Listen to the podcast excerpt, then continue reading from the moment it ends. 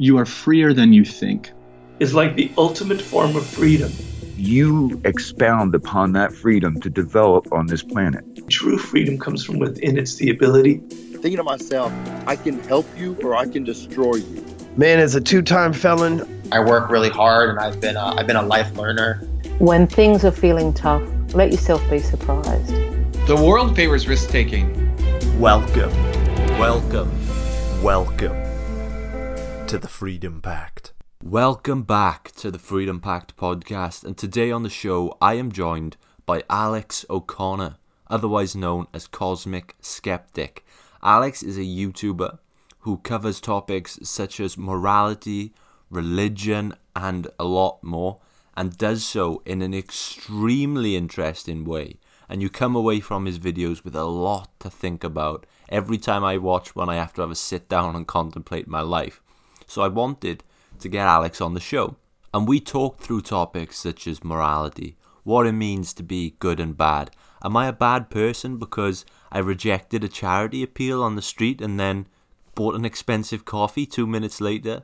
We cover these topics and a lot more during our conversation, and is one that I very, very much enjoyed. After I recorded this interview, I had to have a sit down for an hour or two and just replay these conversations in my head and really have a think about the topics we discussed. I hope it evokes the same in you, and I hope you enjoy this conversation with Alex, otherwise known as Cosmic Skeptic. Alex, welcome to the Freedom Pack podcast, my friend. Thanks for having me on. It's good to be here. So there's a lot of, of big topics we've been asked to speak to you about. So I, I think I'm going to jump in with the most important topic straight away. Okay. What is the best Beatles song of all time? Because for me, it's probably Across the Universe or Helter Skelter. But I'd like your opinion. I, am I okay? Am I allowed to kind of cheat here and say that it's uh, "Till There Was You"? which is off the second album, which is technically a cover. They didn't write it, but yeah. that song for, for the for the amount of time that I thought it was an original Beatles song was my favorite Beatles song. Turns out it's not. Um, I actually maybe controversially think that with the Beatles might be the best Beatles album that exists, which is mm. probably like one of the worst things I could say publicly. Um, I don't know what it is about that album, man. I love the kind of old school style of it. Um, it hasn't. It, it's not kind of got the cheesy cliche feel of the first album, but it's still got that old school feel. I just I just adore it. Um, but yeah, I think I'd think I'd go with that. There we are. Might be the most controversial opinion of the conversation that we're about to have.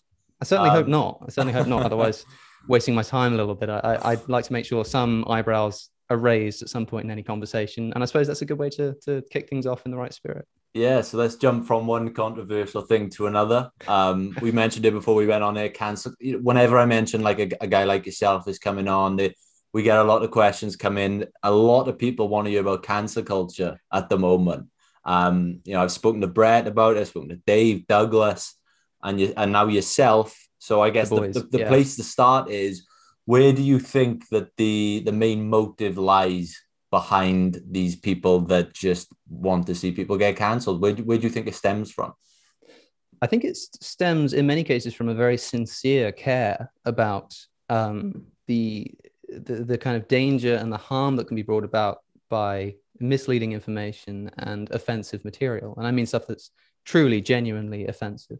Um, people, although it's kind of been co opted into this huge uh, monster that can't be controlled, I think that there's at least some element. I mean, we can understand why people are doing it, right? We can understand why people don't want these things on the scene. And, and we all have certain things that we know should be restricted or not allowed, or perhaps kind of ruin someone's character to a certain extent the problem is that kind of cancel culture has become this actual like thing right it's not just this this this strange trend that people are kind of identifying cancel culture is this like thing that people talk about it's like a it's like an object of discussion now and what that means is you have people outwardly saying that they support cancel culture. It's like, I'm in favor of this kind of approach to, to conversation.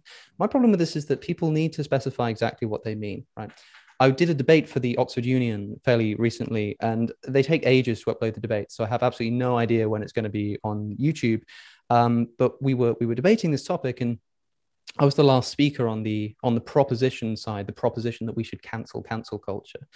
And I was listening to the whole debate because I was the last one to speak. And everybody who was defending cancel culture started by that they, they kept saying things like, we just we, we need to make sure people are held accountable you know we need to make sure that people don't get away with saying bad things. You know freedom of speech doesn't mean freedom from consequences and all this kind of stuff. And i, I remember the first thing i said was who, who are you arguing with here? Like who disagrees with you? Who who thinks that people shouldn't be held accountable for their actions? Right? That that position doesn't exist. Most people are kind of arguing that um, against a, a against a, a straw man essentially. So what, what's really going on here? Well obviously the conversation isn't just about holding people to account it's about holding them to account in an appropriate manner okay? Now cancel culture as far as i'm concerned is a form of punishment it's a form of social punishment right? Um, and the golden rule of punishment is that the punishment must fit the crime right? That's that that is the kind of unquestionable baseline from which we start our, our kind of conception of justice that in terms of punishment it always must fit the crime it must be proportionate right? Arbitrary punishment is the behavior of despots. It's not the behavior of rational thinking human beings. So here's the question, right? If you cannot be, if you cannot first identify exactly to what extent you think somebody should be cancelled, right? Like, what, what are we talking about here precisely? Do you mean that the tweet that they put out should be deleted? Do you mean that people should unfollow them on Twitter? Do you mean that they should get uh, dropped from their book deal do you think they should never get a book deal ever again? Do you think people shouldn't buy books that are already published that they've written? Do you think their employer should cut them off? Do you think no employer should should take them on again? Like, what exactly do you mean? What's the extent of this? That's the first part. Second, how are you going to police this? How are you going to make sure that the punishment only goes that far and doesn't exceed the appropriate level of punishment? Cancel culture goes off the rails, right? This is, we're talking about Twitter here. This kind of stuff just explodes and goes out of anyone's control.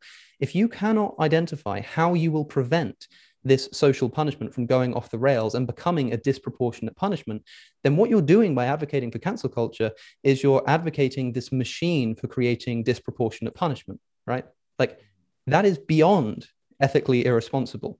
I, I, cannot see how we can sensibly say that we're in favor of this form of punishment if we can't identify the extent to which the punishment should apply and how we're going to ensure that it only applies that much. That's why I'm against cancel culture. But it's got nothing to do with not wanting to hold people to account, even for things I said a long time ago. You know, if you discover a, a video of me from 10 years ago saying something really horrible, be a bit weird because I would be 11 years old, but I think the point remains that I would I would be quite grateful that someone's brought that up and I would take it as an opportunity to apologize for it. Now, the other thing is this if I knew that such a video existed, that I'd said something on YouTube that you know I, I, I regret or don't like. If it comes to my attention, I like to think that I'm in a position where I could quite comfortably say, "Hey, listen, everybody, I've just realized I said this thing five years ago, and I now disagree with it. I now don't think it's true." Right?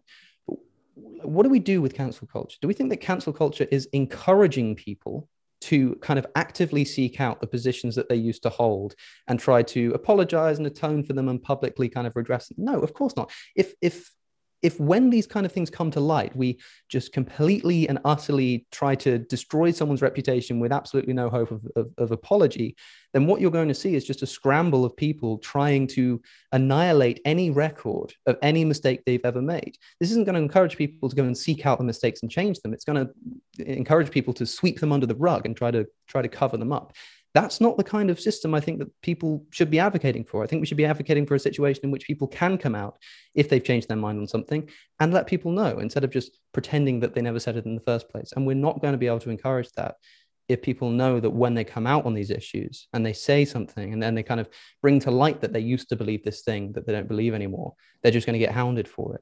Um, so yeah, I'm, I'm, a, I'm a skeptical person with cancel culture. But I don't think that's a particularly controversial uh, position for for someone like yourself or your listeners. No, I, I, like that because you, you know, a big example of it. You see it a lot over here. I mean, on, like TV shows, reality TV shows, eh, like all these celebrities will, will go into this situation on this show, and then a tweet will come up from like five, ten years ago, and it's all over the newspapers. Everyone's going crazy on Twitter, and that person can then come out and apologize and instead of using that as an opportunity to say, look, here's a mainstream example of someone, you know, apologizing and admitting that something was wrong and showing that people can change, that's not enough. It's always, okay, but we need that person gone now. Like, surely would be more beneficial to, you know, the, the, the people behind cancel culture to see someone in a mainstream format actually apologize and move on and prove that people can change in the right way. Wouldn't you, wouldn't you think so? I think so. Although, of course, some apologies are, of course, insincere. You know, if Mm. someone gets caught out saying something inappropriate, like, of course, they're going to come out and apologize for it, even if they're not really sorry, right? To try and save their skin. So it's going to, it's obviously difficult to try and delineate who's actually being sincere or not. But clearly, some people will be sincere. It- it's very clear that some people have said things that they genuinely regret and genuinely wouldn't say today, or just genuinely didn't really understand what the problem with, uh, was, which potentially isn't their fault. But we're also beginning to see people getting cancelled for things that are a bit more questionable, right? It kind of began as this person did this horrible thing three years ago. We should cancel them. And people go, well, yeah, the thing they did was really horrible, but does that mean we should cancel them? I'm not sure. But now the debate has become, well, the thing they did wasn't necessarily that bad. We're not entirely sure. They did something maybe a bit questionable that maybe hints at a kind of character flaw or something. We're not, not entirely sure what we think about this. Should they be cancelled? It's like, no, we need to we need to very clearly define what kind of behavior is subject to this social punishment um, and kind of the appropriateness of different levels of social punishment and how we're going to enforce it. Um, yeah, because I, I I think you're right. Like, we're not going to encourage the world that we want to see. Do people who propose cancel culture here, do they want people to come to believe in their ethical kind of ideals because of fear of punishment, because of fear of social uh, uh, ostracization, or because they actually believe in those ethical ideals, because they actually come to kind of reflect on on what they believe uh, and realize that they were wrong about something? Like, which do you prefer?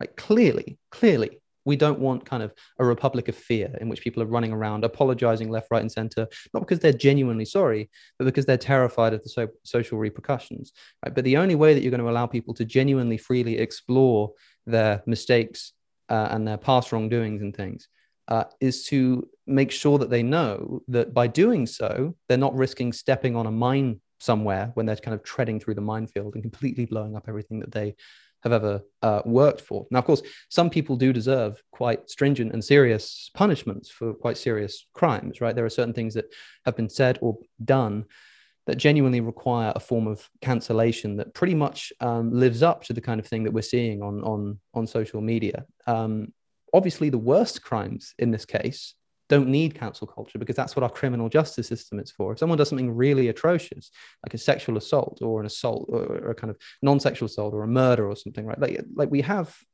other ways of dealing with this other than a Twitter mob, right? There's a whole reason why we started to formalize our process of justice so that it's not just a bunch of people roaming around with pitchforks. We said, no, this is uncivilized. This is a bad idea. What happens if an innocent person is a subject to the mob? You know, we need due process. We need a legal system. That's why in the real world, we got rid of kind of this, this mob mentality and replaced it with a, with a functional legal justice system. Same thing's going to need to happen online as things begin to grow, because now, for the first time in human history, we have the ability to do the equivalent of dropping a nuclear bomb on a single individual. We can turn the entire world's attention, not just the, the village, the country, but the entire world's attention on a single individual. And that individual might not even be a celebrity. It might just be someone whose TikTok unexpectedly went viral or something like that. And the entire world focuses on them and hates them and wants to see their destruction. That is a very, very serious like tool Like the power of social media when it's weaponized is unlike anything that any any person or any government could have dreamed of even 20 years ago, right? And we've made precisely zero attempt to ensure that this weapon is being yielded responsibly, right? Until we can see some kind of responsible guidelines put in place about how this stuff is supposed to work, I'm not going to be any kind of part of it. I like what you said there about the, the nuclear bomb um, example because yeah, I think it's everyone's worst fear to maybe open up social media one day and see a million notifications on Twitter. You know, your mind's instantly a, such an overwhelming thing to happen to you, I imagine. And I think you mentioned in a video before. You said it's almost like, you know, when people argue that yeah, but it's an effective way of dealing with these people. But like you said, does does it justify it? Because you know, if every time someone was to shoplift we killed them, then that would definitely be effective in stopping people shoplift. shoplift. But does that make it right? Exactly right. A lot of people, that's another point that was made in the Oxford Union debate. People kept saying this is a really efficient way to hold people to account. It works. It's like, yeah, like killing yourself is also an efficient way to get rid of a headache. Mm. Right? But clearly, that is a disproportionate response to the situation. Now, don't get me wrong. Some things, as I say, that people have said and done require or, or kind of seem to deserve genuine, long-standing condemnation that, that will require some real, genuine apology and some real, genuine reparation before people can uh, truly be forgiven, right? Um, but the two problems are firstly that some people think that there is no forgiveness to be had, right?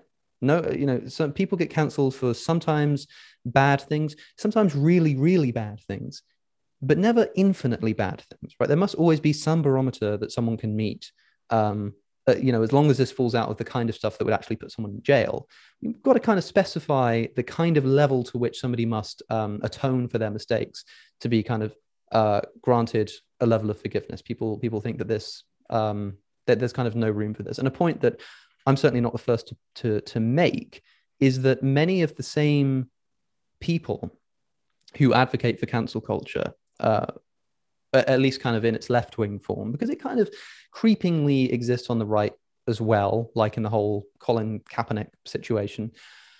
Um, but a lot of the people who are kind of on, on the left of politics trying to, to cancel individuals and saying, look, I don't care what this person says and apologizes, you know, don't buy their book, don't employ them, nothing like that. Are the same people who advocate for a um, for a kind of form of criminal justice system uh, that isn't based on retribution, right? That's based on rehabilitation. So when it comes to criminals who are behind bars, a lot of people think that the uh, that the retributive system of justice is a bad idea, which I think so too. I think, but that's due more to my philosophy on free will.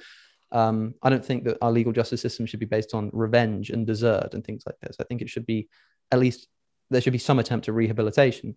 But you cannot simultaneously hold that a murderer or a you know a, a serial thief or something could be subject to complete overhauling character, reintroduction to society, um, and, and, kind of going about their business almost as if it never happened but someone who kind of said the N word on Twitter 10 years ago, not really understanding what it meant, um, can never recover from that. It's like, yeah, I, I don't see it. Yeah, there seems to be like um like a genuine care behind it sometimes, or originally there was, but now when I look at it, I almost see instances where it's like a game. It's, it's almost like hunting for sport. You see, like even on a small scale, like I'm definitely not in the position to be cancelled, but I've experienced instances where there's there's no judge, there's no jury, it's straight to the executioner. Like on this show, I try and or we try and speak to people from the entire political spectrum, so from the from the left to the right. Um, as I mentioned to you earlier, that we've spoken to, to Dave Rubin, Douglas Murray. Um, when my podcast partner interviewed Douglas Murray, he got a, a lot of backlash, not because of anything he said, but just because he had a conversation with Douglas Murray. Similarly, I recently spoke to, to Dave Rubin. Now, I disagree with a lot of what Dave Rubin says. We have quite different political beliefs, and he knows that. I spoke to him about it. But it's just because I spoke to Dave Rubin, I get comments like, oh, I'm reporting your channel. I hope you get banned. And I'm thinking, well, you haven't really taken the time to look at the channel and see, you know, the we've spoken some seriously far left people it almost seems like there's a there's a glory in it. Do you think that there there is some people out there that just love to see the world burn? I think there's certainly a sense of um, what Douglas Murray called in The Madness of Crowd, although I don't think it was his term. I think he's quoting someone else. Uh, St. George in retirement syndrome. Mm. This idea that once St. George kind of slays the dragon, right, and, and kind of does the big task and genuinely kind of wins the fight, he then spends the rest of his life kind of sitting around like what's he got to do like you know he's this fearless great warrior but he's got he's got nothing to fight so maybe he starts kind of going out and looking for things mm. to try and fight kind of looking for things that maybe aren't actually that threatening but plays them up so that he can he can do the fight and kind of take the glory I think that that's some of that is what's happening on, on social media here, right? There are the, the kind of social justice movements to which these things are attached, movements against hate speech, which are kind of connected to forms of discrimination, right? Like they've had some genuinely commendable histories, right? Like, but when, when it kind of gets to a point that a, lot of at least kind of the the the legal um, uh, inequalities that existed have been eradicated. And now we're kind of talking about more vague social problems, which genuinely definitely exist. But there aren't as many as there used to be, right? And there aren't as many in particular areas as there used to be. So maybe people are kind of looking for something to fight for because every, everybody likes to be kind of in favor of a social movement. Everybody likes to kind of stand up for something that seems important, people are far more willing to do it with things that aren't actually that controversial, right? Like, you know, every if, if somebody's asked kind of, oh, do you think that what do you think about men and women equality? They'll say, yeah, I believe that men and women are equal, should be treated equally, and all this kind of stuff. And they'll say it very fiercely and forcefully, as if they're making a point that people are really going to disagree with. Obviously, there are people who don't think that, but like the mainstream view is, is very clear on this now. Like, it, it's not politically tenable for someone to come out and say that they're not in favor of that. Um, if you want to see some kind of real bravery in positions, then look for positions that actually aren't generally already accepted. Um, so I think that what people do is they're supporting a cause which comes to receive kind of general social acceptance, you know, like an anti racist movement, right? Like it used to be quite difficult to be anti racist. You know, you would have been mocked and ridiculed and kind of laughed out of the ethical sphere. But now, although obviously there's a lot of backlash against these movements, there's a lot of support as well and at least kind of on on social media platforms in the Silicon Valley, in Hollywood and the media, like you're going to receive a lot of support for this kind of stuff. Um, and so there's kind of no there's, there's not as much of a fight as there used to be on those issues for a lot of people. Of course, it depends who you are and exactly what issue you're talking about. But what you're kind of left with is this situation where someone says something that's maybe kind of a little bit indicative of maybe a, a kind of racial bias that they might have and you pick it up and you say, This is it. We need to fight this with all our force because I'm an anti racist activist and I'm doing everything I can to try and save the world. And because that's kind of the only thing they've got right in their kind of present concern, they kind of treat it as though it's it's it's much bigger than it actually is. It's like there are lots of very real problems that we could be looking at and, and, trying to solve and throwing our weight behind. But because they're a little harder to do, they're actually harder to solve. It's harder to provide a solution for you know racist attitudes within society. It's harder to propose a solution for you know the the destructive um, force of global uh, global warming or animal agriculture or something. It's harder to do this, so people aren't willing. They spend more time trying to pick fights with smaller issues and pretending that they're big issues to try and take some of the glory. Of course, that's not true of all people, but I think it's certainly true of some. Uh, where do we see this heading? Because like you and I, people like us, we can have these conversations. You can have these debates, but I feel like the people that love cancel culture aren't going to be listening to those conversations. They aren't going to be listening to those debates. Where do you see cancel culture heading? Do you see it getting better, or do you see it getting worse and worse? It's it's difficult to say. I mean, you know, the, these people don't have to listen to the conversations that we're having. No one's forcing them to. You know, I, I'm not asking for people to listen to what I say. I'm asking for people to allow others the right to listen to what I have to say. You know, that's that's the that's the real kind of key to the to the free speech element of this. Although cancel culture is different. Like people who advocate for cancel culture will say that they are pro free speech. They say you can say whatever you want, but then you have to accept the consequences in return. Um, like yeah this is this is true right? But there's a moral question of kind of whether we should be participating in something that we think is kind of too much right? Where it's going is impossible to say. I, I really don't know. I, I think that there's still a, a, very kind of i don't think there's kind of a majority opinion on this. I think that there's it, it's unclear on this issue where the tide is moving, whether it's kind of moving towards people who are like, okay, look, I see why cancel culture exists, but come on, guys, this is too much. We can we can think of a different way to solve these problems. Or if it's moving towards this kind of absolutist click, click, click, well, you said this, and now you're getting, you know, is this you? That kind of attitude towards towards kind of social um, social retribution. Like, I genuinely don't know. I don't know. I know which way I hope it's moving. Um, but the problem is because social media is so new, right? And people say social media is new it's not just that it's new it's that it, it, it's like unthinkably new right? Like the invention of the internet and social media is probably the most significant human development since the invention of the printing press. Like it, there's, just, there's just no question. It is one of the most important and consequential things that has ever happened in human history. And it happened what like 20 years ago? 20 years ago right? This is like this is like living in like like 20 years after the printing press has been invented right like and, and and trying to kind of figure out how to how to do publishing and how to do writing. Like we are at the we, we are so so in the beginning stages of this that it, it, it's impossible to even comprehend right? People kind of get used to it because on a human life scale 20 years is, is a fairly long time. We've had 20 years to kind of work out how this stuff works. And so it's like you, you have just no idea right? Given that this is one of the most important things that has ever happened in human history and we've only been doing it for 20 years it's like we better be very very careful about what we're about what we're kind of allowing and what we're doing here and how we're treating social media. Um, I think that the big kind of the big deciding factor will be when um, as this argument continues to rage on about whether things like Google, Twitter, Facebook, whether these are platforms or whether they're publishers, right? Because one of the reasons why people are kind of uh, arguing that the, these companies should be able to kind of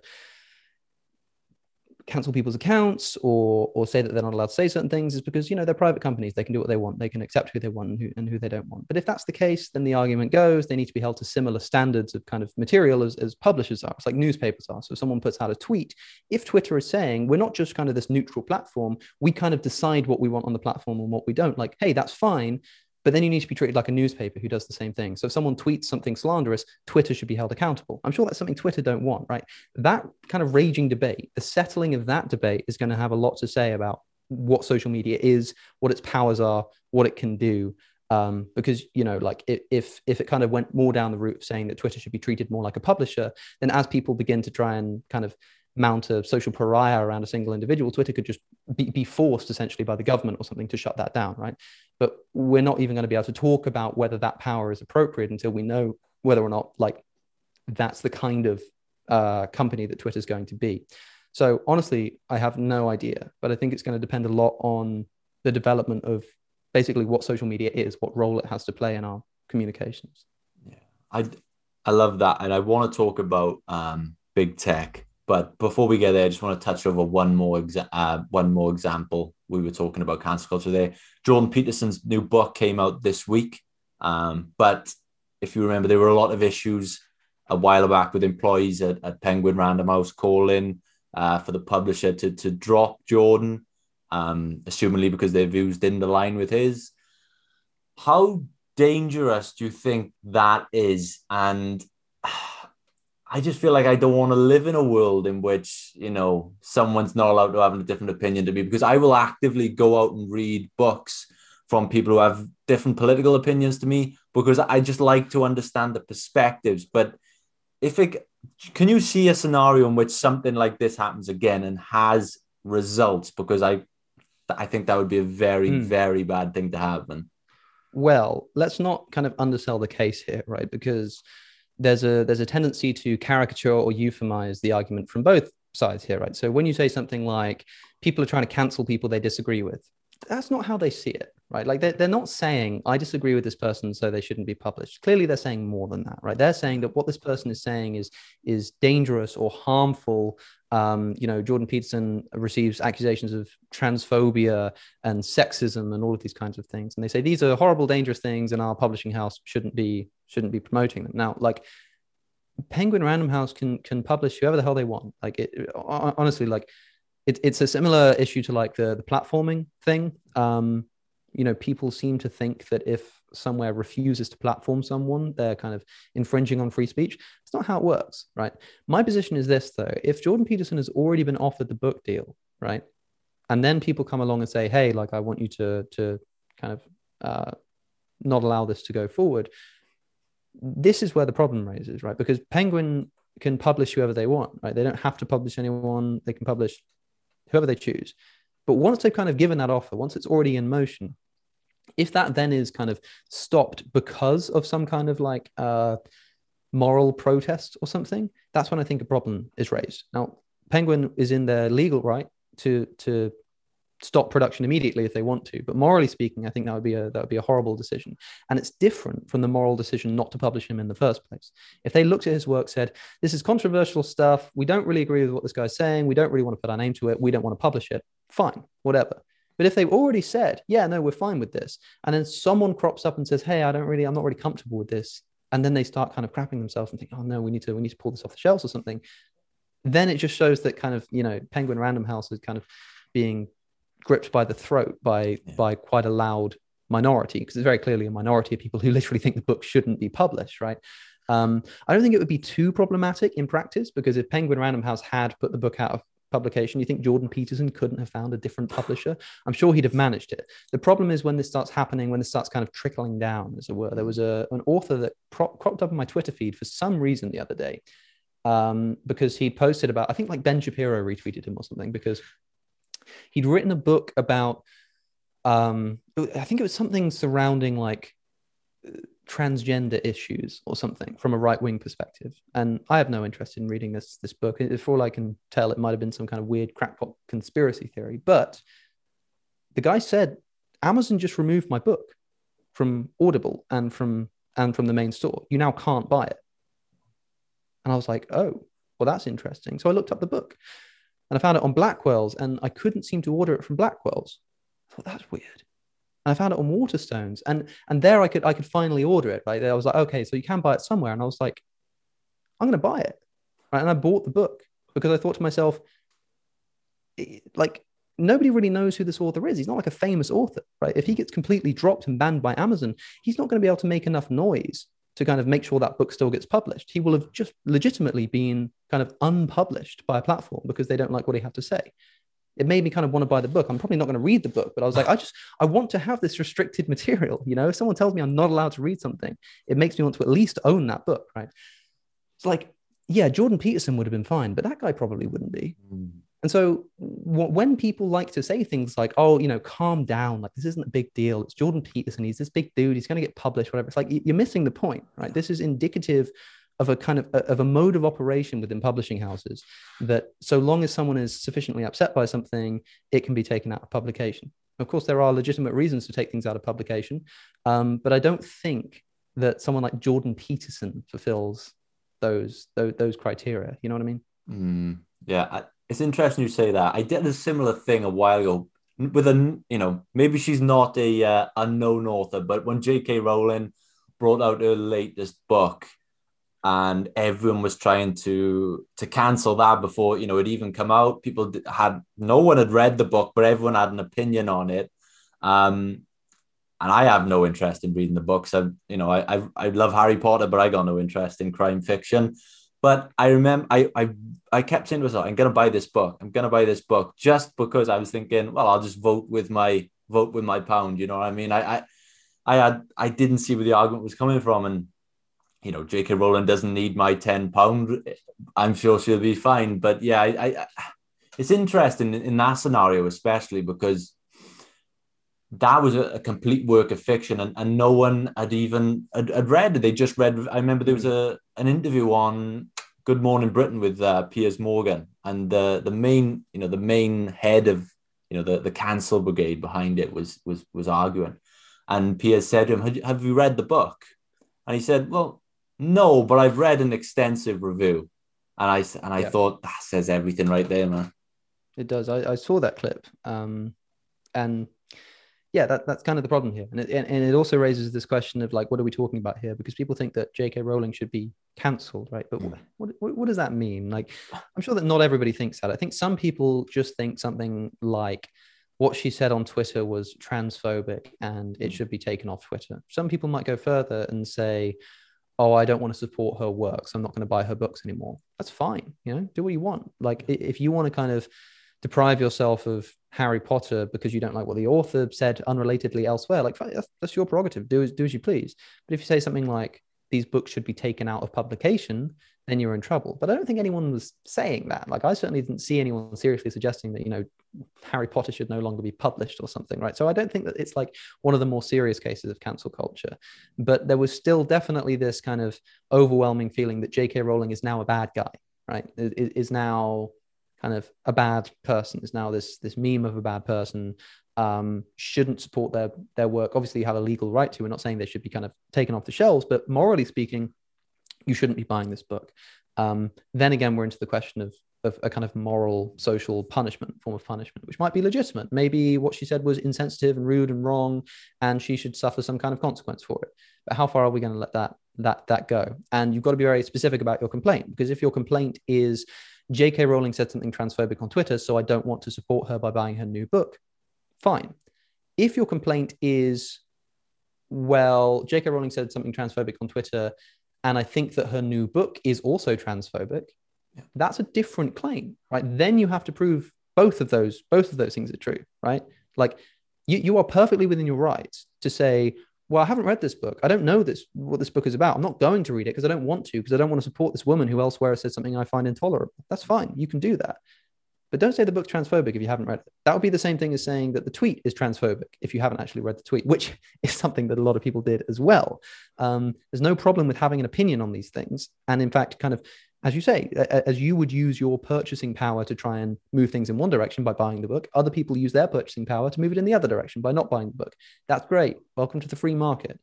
But morally speaking, you got to make sure that you actually know what you're talking about. If you're going to make a claim, and especially the kind of claim that will tarnish someone's reputation for the rest of their lives, you better make sure it's accurate.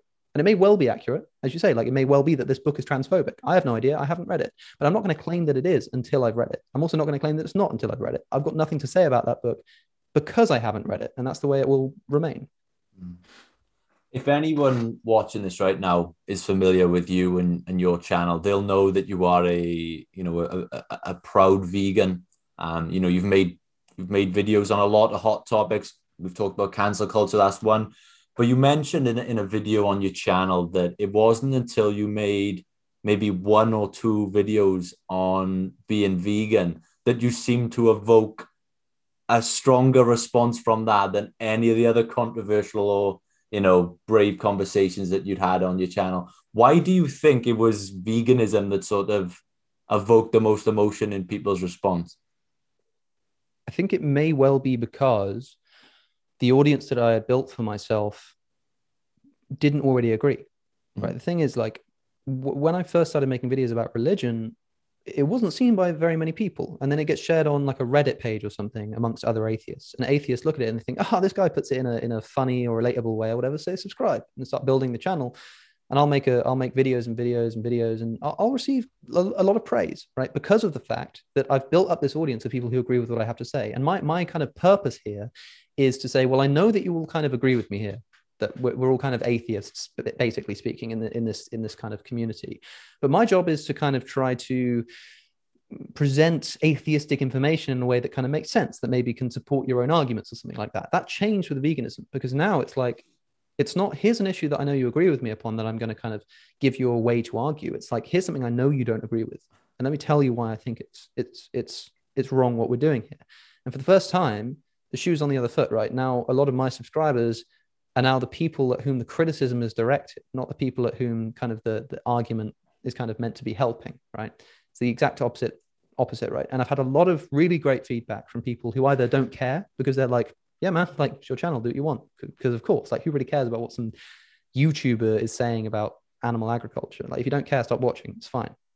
Some people have been like, wow, this has been really great because I'd never thought about these issues and I'm really glad that you kind of brought them to the table. But a lot of people have been very, very, very upset, incredibly upset. They say, oh, I can't believe you're doing this. You know, I'm going to unsubscribe.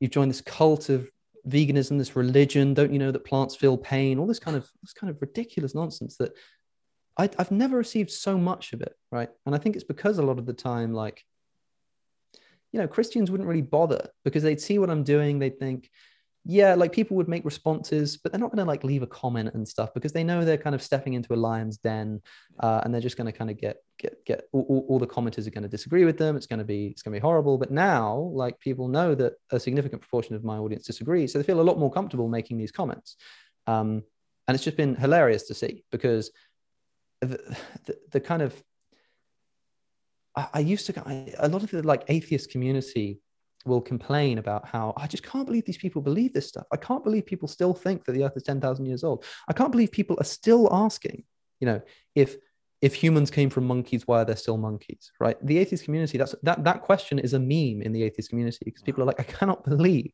that people are still asking that as if we haven't presented an answer. That is exactly how it feels when someone asks, but where do you get your protein or but don't animals feel uh, don't you know don't plants feel pain or animals eat other animals in the wild like that that is the same level of like do you know like i have answered this question so many times as if it even needs answering because it's such a ridiculous question but i'll answer it i'll do it and i've done it so many times uh, people are still asking it right so i've I've, I've never seen more of that kind of stuff of that just endless, persistent, nonsensical questioning than I have from these like intense meat eaters. And I think part of the reason for it as well is because whereas the Christian might look at what I'm saying and think, man, this guy's this guy's ridiculous. He's stupid. He doesn't understand the argument. But it's not like it's not like threatening in any way because yeah, I might make other people kind of less likely to be a Christian. It's not going to affect them. Like they can still continue being a Christian and arguing in in, in the opposite direction as, as they please. But with the vegan stuff, well, if, if I continue to convince people to stop eating meat, that's going to start like spreading, right? There's going to be con- there's going to be consequences of that. If enough people believe that it's wrong to eat meat, there are going to be restrictions in place. It's going to be a meat tax. Things are going to be taken off the shelves. You know, McDonald's are going to change their menu, so people are like, ah, I don't want this, and they allow this addiction that they have to the taste of these animals' flesh and secretions to clog up not only their arteries, as red meat does, but also their thinking. Right? It, it, it's in the it's in the same way that like you know. Um, people who are people who are like lusting over someone won't think straight because they're just so you know their their kind of sensory pleasures just completely overwhelm their rational thinking. I mean i think the same thing is happening here except that we're, we're talking about a different sensory pleasure. We're talking about taste pleasure. And honestly it leads to some of the most ju- just in, incomprehensibly bad arguments and debates and discussions that I've ever had to sit through in my entire life because people just don't get it. When people when, when I first went vegan, people warned me that I might develop brain damage or something. I didn't realize that if I was going to develop brain damage from becoming vegan, it would be because of all of the bloody carnist comments that I have to deal with on TikTok. Honestly, it is just the worst like thing to have to sit through. The, the, these people who are just just just saying nothing as if it means something just just asking these ridiculous questions as if no vegan has ever thought of this you know they're, they're like oh but don't animals eat other animals? You know and they say it in a very it, it's not like people are saying hey man like i see what you're saying but like what about this? They say uh we're omnivores i have canine teeth and you know you don't judge the lion for dining on the gazelle. It's like wow genius. As it as if no vegan has ever thought of this. As, as if this hasn't been responded to. As if you're like the first person to bring this up and there isn't an appropriate response. It's honestly in, in, insane. And you can you can someone will say, oh well, you know, I eat meat because I have canines, and I'll say, you know, which animal has the largest canines? Is the hippo, you know, the herbivore. And instead of kind of going, oh yeah, good point, you're right, they go, yeah, yeah, yeah, well, well, well, what about what about this? What about this thing? What about that thing? And it just goes on and on and on and on. It's like, hold on, we need to stop, rewind, recognize that pretty much everything we think about animal ethics at the moment is completely wrong. It's just just utterly and, and incomprehensibly bad and wrong and unjustified. Um, and start again from from the ground up. But no one's willing to do it because of the fact that they're addicted to the taste of their flesh and secretions.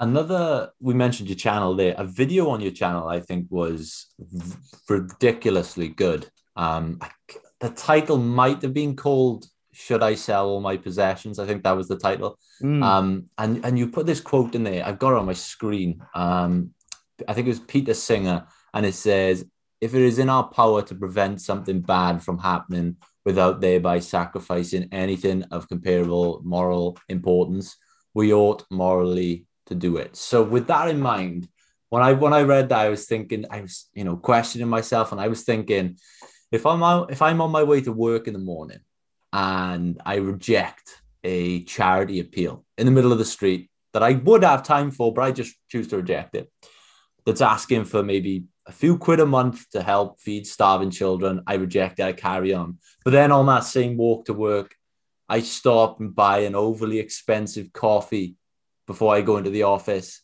Is that more, should I feel shame? Is that morally wrong? I think it depends, right? It's, it's, it's a very nuanced issue in my view. I think that in that isolated situation, it's probably it's probably wrong right? If you've got this one situation this one kind of opportunity to help someone in need and you decide to buy a coffee instead i think you've you've failed to discharge an ethical duty. The problem is that we don't live in a world where we have this kind of one option right? Peter singer's famous example is the drowning child right? It comes from um, the the passage you just quoted was from famine affluence and morality which is uh, a kind of early essay that he wrote on on this subject. And he asks the reader to consider uh, uh, walking along and you see a, a, a, child drowning in a shallow pond, you can go and save this child. Uh, but if you do so, you'll ruin your shoes. And he says, you know, if someone refuses to save the child on the grounds that it will like ruin their shoes, they'd be an ethical monster. That would be one of the most horrible things you could do. And yet, if those shoes cost about 50 pounds, right, and someone comes to you and says, hey, listen, you can save this child drowning on the other side of the world, We're well, not drowning, but starving on the other side of the world or dying of malaria by giving us 50 pounds, um, is it not the same thing by refusing to give that money because you want to buy some shoes instead? Isn't is that not the same thing as refusing to save the drowning child because you're going to ruin your shoes? And like on the surface of it, yeah. Like, why would it make a difference how far away the person is? Right. Like, if it's wrong for me to kind of save the 50 pounds that I want to kind of keep kind of in my shoes as an asset and not save that child, why is that so wrong? But if you take that child and just move them far away, now suddenly it's it's it's okay. It's permissible for me to refuse to save them. And that's the power of Peter Singer's argument. It's like, ah, man, I really can't see a way around this. And that's because I don't think there is one. I think that in that situation, they are essentially the same. The problem is, right, and the reason this is complicated is because we don't live in a world where you're just going to have kind of one option to save somebody. You've got charities left, right, and center. You've got endless ways in which you could continue to pauperize yourself, sell all of your possessions, and give to these various charities. The situation is more analogous to walking down the road and seeing like thousands and thousands of children all drowning in a pond, right? Now, clearly, you should probably try and save some of them, right? But what if it's the case that, like, an example I gave in the video that, that, that you mentioned, um, there's a paper, and I can't remember the guy who wrote it, but the paper's called Sometimes It's Okay to Let the Baby Drown, or something like that. It's a pretty, or the child drown. So it's a fairly horrible title, but, but he imagines this situation in which hackers have got into your bank account and they're taking out $5 every, you know, every, every five minutes. Um, and there's some legal loophole which means that the bank can't reimburse you. And the only way for you to stop it happening is to go to the bank and cancel your account. And if you run out of money in your account the bank will just start seizing your belongings to make up for the debt right? So you're losing $5 every single 5 minutes until you go to the bank and stop them. Now let's say on your way to the bank you come across like tens of thousands of drowning children and they take 5 minutes each to save. Question is how many children are you going to save Right? Clearly, it would be wrong to walk past them and not save any of them. But if you save one child, you lose five dollars. Okay, fine. Save two, you lose ten. Okay, so on so forth. What if it's going to cost you like a grand? Uh, maybe you should probably still save the child, I guess. What if it's going to be like ten grand? Okay, yeah, no, this is this is horrible. Of course, money is never as important as a child's life. We should probably still save the children. Okay, what if like now the bank is like seizing your house and taking away your car and you're not going to have anywhere to live because you know the money's still coming out and they need to repay. Well i think uh, we would say it's at least permissible at some point around that area for the person to stop saving the children go into the bank and, and stop their account even though the rest of the children are going to die. Now we have to imagine that this situation repeats every single day Every day when you wake up, the money's coming out of your account, and the only way to stop it is for you to go and go into the bank. You live just next to the bank, though, so you can wake up first thing, go straight to the bank and cancel your account. But every single day, there's a new batch of children just dying all in front of you. Um, the question is, like, how do you live your life? Right? Do you live your life such that you you spend all of your time and effort saving these children up until the point where the bank is literally going to seize your house? Right? What that means is that you will never ever have enough money to ever buy an album, have a Spotify subscription, to go out for a meal, to spend time with your family, to go on a holiday, to, to do any of this kind of stuff. The only thing that you will ever do in your entire life is own a house and save drowning children. That seems too much to ask of a person. Right? It seems like there's some room to say that this person should be able to allow some of those children to die to save some of their money, even even just for the sake of doing like more trivial things, like you know going on a holiday or eating a nice meal or listening to some music or buying a guitar whatever it might be right? There seems to be at least some permissibility in here. The question at least is not as simple as it first seems. So if we if we put forward this this principle that singer puts forward which is that if we can you know if we can save somebody without sacrificing something of considerable moral importance like our shoes then we should do it. Yes absolutely the problem is, is that is that principle universalizable? Can, can we generalize it to the extent that you should always be doing that, right? And I'm not sure that that's so obvious because if you make the situations actually the same with the kind of endless supply of drowning children that you will always be able to save by continually selling more of your possessions, I don't think we'd think someone is doing anything wrong by, you know, going to the bank, putting a stop on the money going out of their account, even though they may have to allow some children to die for that. Um, and if that's true, then I think analogously, it's not wrong to sometimes refuse to give to charity. I think it would be wrong to never give to charity or never do anything charitable in the same way that it would be wrong to walk past all of the children and not save a single one of them. But on some days at some t- uh, at some points and at some point along the track of kind of saving the children you're going to have to say you know sorry bucko i'm going to the bank. And i think that's the equivalent of saying i'm not going to i'm not going to give this person my money. I'm going to go and buy a coffee. It's okay to generally have a rule by which you allow yourself to do that even if kind of in isolation if that were the kind of only considerable factors in play what you would have done there would have been wrong you've got to consider the context. You've got to consider the repeatability. You've got to cons- consider the kind of implications that this view will have for the rest of your entire life. Absolutely amazing, man. I think everyone listening now is weighing up their morning Starbucks after that.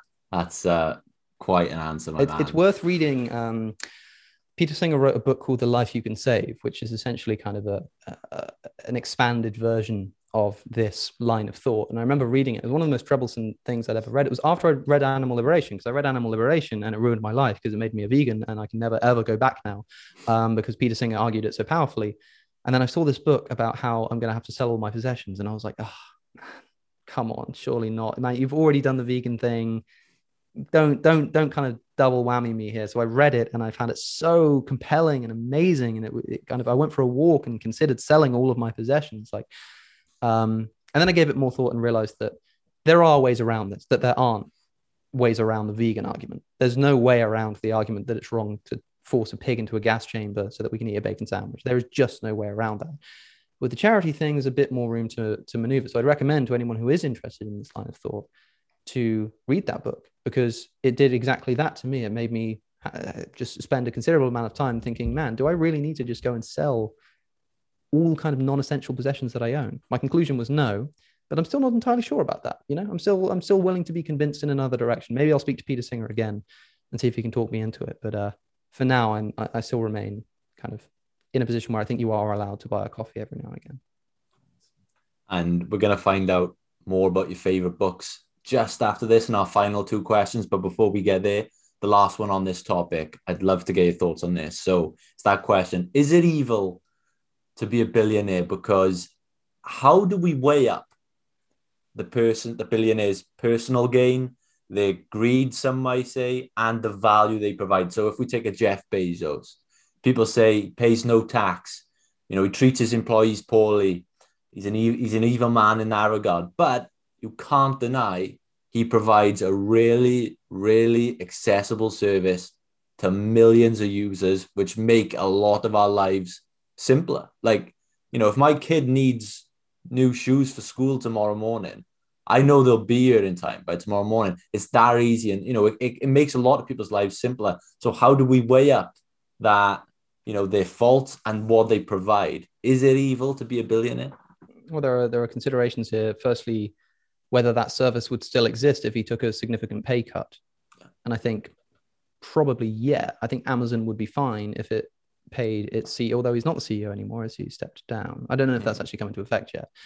Um, yeah, if he was making a bit less money, I'm sure Amazon would still function. If he was making a lot less money, it would probably still function. If he was making a lot, lot less money, it would probably still function, right? There's probably some extent to which, if you kind of lower the pay enough, it's actually going to start affecting the functionality of the of the company. But I think that like the current excessive levels of wealth that are being generated by a company like Amazon um, can't be ethically justified. I do also think that you say something like, you know, it provides an efficient service, but at what cost, right? Because uh, Amazon have also had a lot of problem with kind of exploitative um, working conditions, right? Um, and I, I, don't actually know too much about this. I don't know how much accuracy there is in this, but if it's true, which I suspect it is, at least in some cases, that uh, the kind of frontline workers of Amazon are being maybe underpaid, they haven't got great working conditions, all of this kind of stuff. Should we ethically permit this kind of efficiency, this expediency of next day delivery if it comes at the cost of workers' rights or something like that. I'm not entirely sure that that's a tenable position. Uh, there are certain things that we should probably not allow to be sacrificed in the name of efficiency, right? Uh, and maybe one of those things is workers' rights. Maybe another one of those things is wealth hoarding. Maybe we say that actually, yeah, even if it meant that Amazon deliveries took two days rather than one day to arrive, it would still be better if we lived in a world where like yeah your parcels took one day extra to, to to come to your door but everybody could afford to eat right? Like that's probably more important. Yeah. The thing is, like, I don't know how this all works, right? I don't know how it's connected. I don't know what the actual effects would be. Um, I don't even know what the process would be if we decided to kind of say that, well, billionaires are immoral; they shouldn't exist. Like, what does that mean? Does that mean that Jeff Bezos has a has a kind of incentive, a moral imperative to give away his money? Does it mean that we should change the law so that they come and like seize a bunch of his money? Is that how it should work? Or should we just kind of raise taxes on him? Should we close up the tax loopholes? Like, there are many different ways to approach answering the question by saying that it's immoral. Like, what does this mean? Does this just mean we tax him more from now on? Does it mean we kind of go back historically and kind of work out how much we should have been taxing him and kind of take that money from his estate? That seems a bit dodgy. We can't hold people to laws that weren't in place at the time the thing was committed, right? So that can't be an option. Like it's not entirely clear what we'd actually do. But I think that going forward, we certainly need to be more careful of this kind of thing and recognize that no, I don't think I don't think it's it's ethically permissible for any man to hoard that amount of wealth if they're not going to do something productive with it. Now, of course, we don't know exactly what he plans to do with all his money. Um, Peter Singer took part in a debate at, at, the Oxford Union sometime like last year or the year before, and the motion was it is immoral to be a billionaire. Um, and Peter Singer opposed that motion to many people's surprise, and he criticized the wording and he said, "I don't think it's immoral to be a billionaire. I think it's immoral to die a billionaire." I don't think it's immoral to be a billionaire, right? It, it, it, all depends on what you're doing with the money, right? If the money's being putting put to good use, then it, it's probably fine, right? Maybe we could find more efficient ways of generating that kind of wealth and putting it to good use than just kind of doing it through Jeff Bezos or something. Um, but I think it's it's not so much that it's immoral to be a billionaire. I think it's immoral to spend money irresponsibly, and I think that that's true of a billionaire just as it is of someone who's making thirty thousand pounds a year um, because you know we all have an opportunity to to make sacrifices uh, for the benefit of other people. It just so happens that Jeff, Be- Jeff Bezos has more of an opportunity to make more sacrifices, um, but the level of obligation that exists within an individual to make sure that they're doing the best thing they can with their resources and their money and their effort and their time, I think applies across all people. So although it's kind of most grossly um, uh, violated in the case of billionaires, I think that the duty that we have to spend our money responsibly uh, exists within all people. Amazing. So I mentioned there our last two questions. Let's get to them now. Our quick fire questions. We've, we've mentioned one or two books throughout this podcast, but uh, what are the main books that have had the biggest impact on your life so far? Uh, certainly, Animal Liberation. There's no way around that. Um, because it was the book that made me go vegan, which is probably the most significant philosophical shift that's ever happened to me. Uh, and I'm not entirely sure. Well, actually, look, read Animal Liberation, right? Just read the first chapter. It's about 20 pages long. It's made pretty much everyone I know go vegan. It's so powerfully written and so clearly and precisely put that I, would recommend it to absolutely. It should be essential reading to anybody who considers themselves a serious ethical thinker.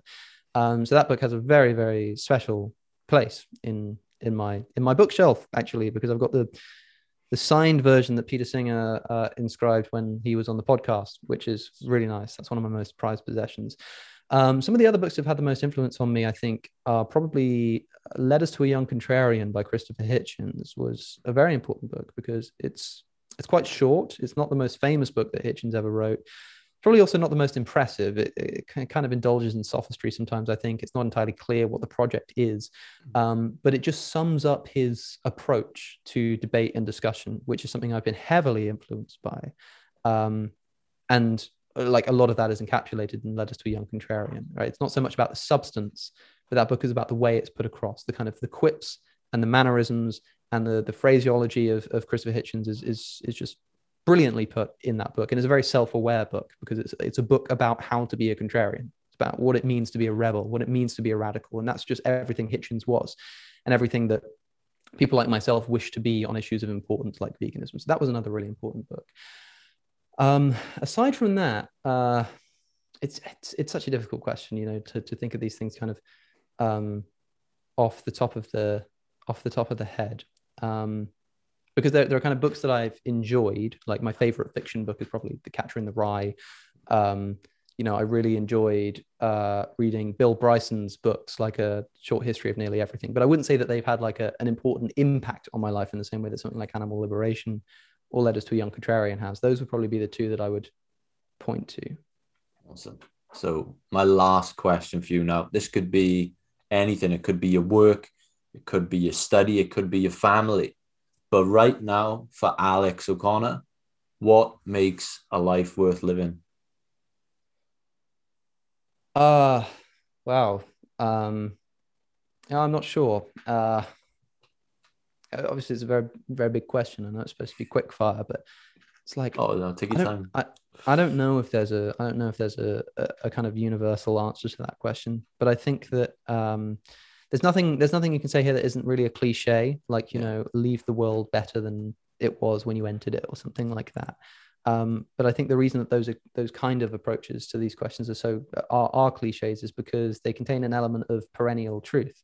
That yeah, if if you can if you can kind of lay on your deathbed and think there are kind of a significant number of good things that now exist in the world or have happened in the world that would not have happened were it not for my influence, then I think you can say that you've done something meaningful. Um, everything that you're doing, you should be thinking to yourself, will I regret having done this when I'm 90? Now, of course, you could think, you know, right, I wake up in the morning and I'm putting the kettle on to make a cup of coffee. Am I going to regret that? Mm, well, that, that, that doesn't really not a really applicable thought. But like the answer is no. You're not going to regret that right? Because you, you're going to you're going to enjoy that time of your life when you were content. You had a you had a nice life. You had a good routine. You got up in the morning you had your coffee you got on with your work. Like no you're not going to regret that. You're probably going to regret like the amount of time that you spent playing call of duty warzone. So maybe you should kind of tone that down a little bit. You know what i mean? Like do those things which your future self will be proud of. Do those things which your future self will be able to kind of sit back in the chair and think yeah yeah, that was good. I'm glad I did that. Right. And that's what I'm trying to do. For me, a meaningful life consists in doing the most I can to alleviate the most suffering I can. And it's so clear to me that the best thing that I can do, given like my audience, my position, my knowledge, and my interests, uh, to alleviate the most suffering is to end animal exploitation. Right. Like it, I, I want to see the end of this industry, the end of this torment before the end of me right? That's a hard task. I don't know if I'm going to achieve it. But as long as I continue to move in that direction, I'll feel like I'm doing something meaningful. And I think it's the most meaningful thing I can do um, because it will have the most positive impact in the world. It, it takes a lot of people a lot of time to work out what their skills are, how they can be best used to alleviate suffering, how they can be best used to make the world a better place. But once you've found it, stick with it. Consistency would be key there. Um, Chris Williamson has recently kind of in, impressing this point about how he's, he's, tweeting about it a lot, saying that consistency is, is more important than talent. Consistency is more important than skill. Um, that's, I think, where you can you can kind of develop this this sense of having committed a meaningful life because you're not just kind of good at something. You're good at something and you stuck with it. You kept doing it. You kept it up, so that by the time you're going to die, you think to yourself, "I really did actually put some work in, and I really did actually make a difference." Um, yeah, I think that's how I'd answer the question. But I'm afraid that's not something that you couldn't have heard from someone else. You know, I, I don't have a, an interesting, unique approach to that question. Um, but I know that the uniqueness for me is that the way that that will express itself is by continuing to campaign for factory farming to come to an end as immediately as possible. Beautifully put, man. Look, we've mentioned your your channel, we've mentioned your work a lot. We haven't actually said the name, but Cosmic Skeptic. So I've said it there. You might as well plug it for anyone who's watching this now who isn't familiar with your work yet, where can they find more from you? Uh, it's all just Cosmic Skeptic, pr- pr- pretty much anything forward slash Cosmic Skeptic, except TikTok. Um, mm. If you want to find me on that horrible, decrepit platform, I am at Ask a Vegan. Uh, but everywhere else, it's just Cosmic Skeptic. Nice, easily marketable. A marketer's dream. Love it, man. Thanks so much for coming on the show today. I've, man, I thoroughly enjoyed it. I thought your answers were fantastic, giving me a lot to think about, giving everyone a lot to think about. Thanks so much for joining me today. Appreciate it, man. It's been a good time. Thank you so much for tuning in to the Freedom Pact podcast again and spending an hour of your Monday with me. I hope you'll join us again on Friday, where we'll be bringing you another episode of the Freedom Pact podcast. And I know that Joe has a very, very good episode waiting for you on Friday. It's one you definitely won't want to miss. So I hope to join you guys and see you there on Friday on the Freedom Pact podcast.